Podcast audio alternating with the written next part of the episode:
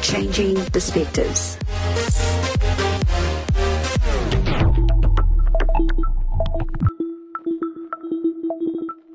Good day, everyone. This is Pastor Cindy Jacobs, and welcome to another edition of Changing Perspectives. You know, I was thinking about guilt. I was really thinking about the word guilt and what it means. That oftentimes, when someone says you are guilty, or you feel that you are guilty, it's almost like it changes our behaviors. It even changes our efforts in life. But here's the thing, beloved, that we need to understand when it comes to guilt. We need to understand that guilt does not mean whether you are guilty or not guilty, but more specifically, when we are guilty, it doesn't necessarily mean that we are written off or there is no hope for us. You see, Jesus Himself, or God, takes His only begotten Son, found in Jesus, and Jesus becomes he becomes something that he is not, so that others may live. How many times do we just give up on the fact that we have a destiny? How many times do we not push any further because of something that has happened in life and it has really caused a roadblock? It has really caused a place where we're not worth we feel like we are not worthy to go on anymore. And you know it's so important, ladies and gentlemen, that we get past our guilt. As children, this is often something that we learn when we grow up. We learn about the fact that there's so many things. I'm sure that you can re, you can remember stories when you were small, and you would even be able to speak about those stories of every and any moment that you've been guilty. Sometimes we were guilty of stealing cookies out of the cookie jar. Sometimes we were guilty of telling a lie, which we may be deemed as a white lie or a small lie. Sometimes we were guilty of doing something. And we always had the notion that when I am guilty, I am unworthy and I don't deserve a second chance. Think about those moments.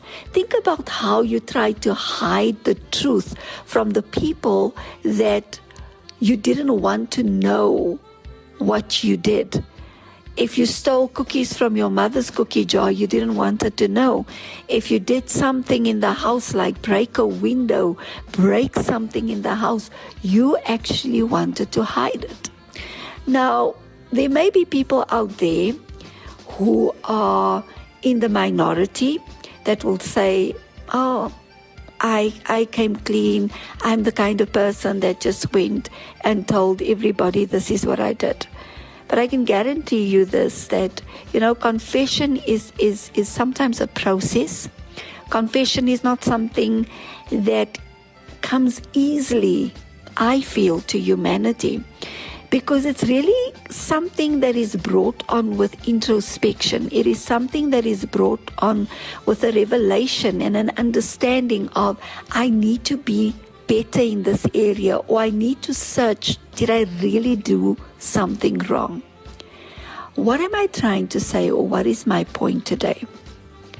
There's always going to be something that we do. There's always going to be something that you are going to feel that you didn't do well in it, that you were the cause of it, or this, or that, or the other. But here's the thing it's so important to remember in the times when we feel that we are written off and nobody else cares about us. It's important for us to know that God cares. You see, God is not like us. God is not someone that holds a grudge. I don't care what you have done. I don't care how many times you have done it. I don't care how bad you feel about who you are and who you have become. The thing is that you are a treasure to God. We are all treasures to God. And we so easily write off the fact that we are important to God when we step into the arena of guilt, when we step into the place where we feel that we are less important, where we step into the place where we feel like, oh, just because I did that, everybody's to write me off. You know, I was having a conversation the other day I, I can't even remember who I had the conversation with. But this is how the conversation went because it was really something that bothered me. And I, and I thought about this thing. I thought about how we actually think as human beings and how we are so quick to write each other off and how we are so quick to give the guilt card and say you are guilty. But we are not very quick to say, you are forgiven or you are innocent or everything that you have done is washed away and you you can start on a clean slate. We are not very good with those things. And it's because society has made us so guilt conscious that we are so hard on each other. And this was really my conversation and the thing that I was pondering on and speaking about is that I was thinking about how there's been so many great men and women over the years, over centuries, over decades. There's just been so many phenomenal people. And oftentimes you will find that some of these phenomenal people, and let me let me just bring it close to the church. There's been so many phenomenal men and women that have been so great that have done so many things for God. And yet, when we look at these people, great names that may have fallen, it's not very easy for these people to come back. And you know, I sat and I thought to myself, you know, let me be specific. If a leader if someone that is well known and well respected falls down a ditch tomorrow, something happens to them, uh, they fall because of money issues, because, you know, the three P's, pennies, petticoats, and pride, something makes you fall. They fall for any of those things. And they really come to a place where they've reflected, they've taken a sabbatical, they were under counseling, and they come and there's true repentance, even for a person like that. There's not really redeeming grace. There's not really a place where we can say that they can truly be redeemed and restored back to a, a place of where they were before or even become better. And the reason for that is not because God doesn't forgive us.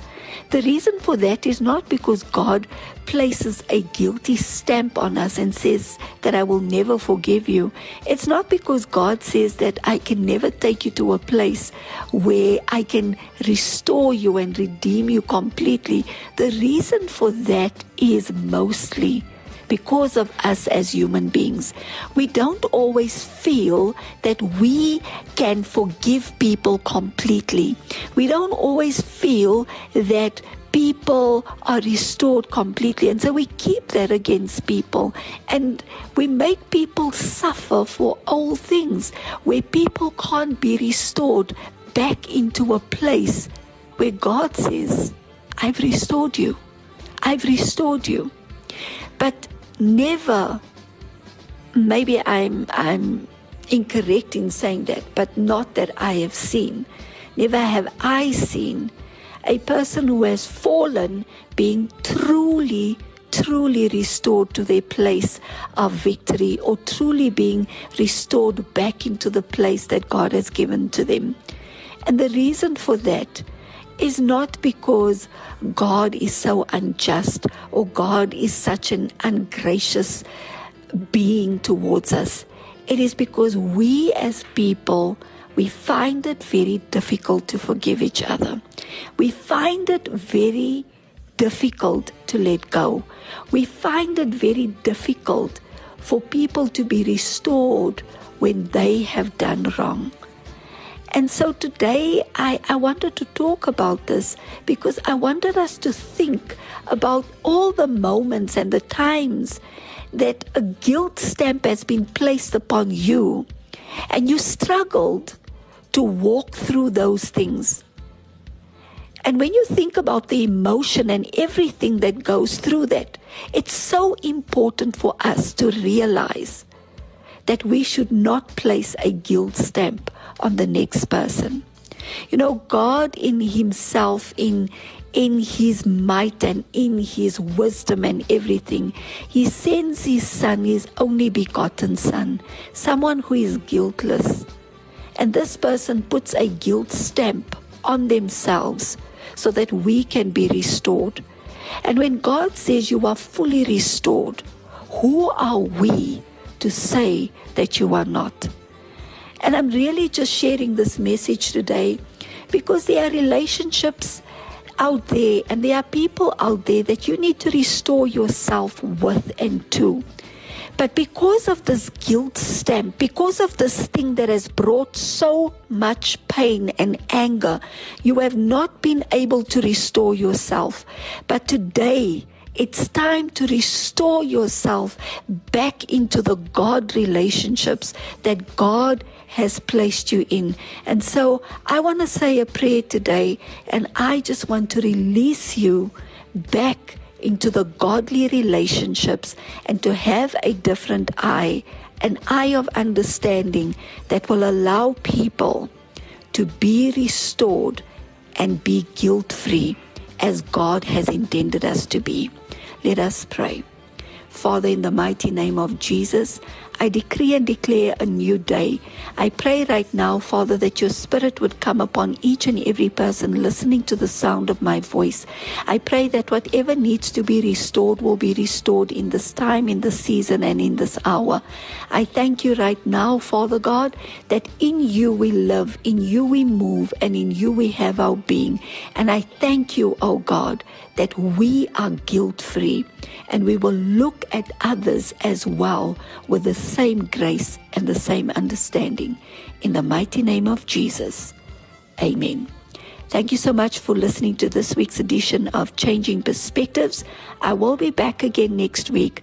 For now, take care and God bless. You call me out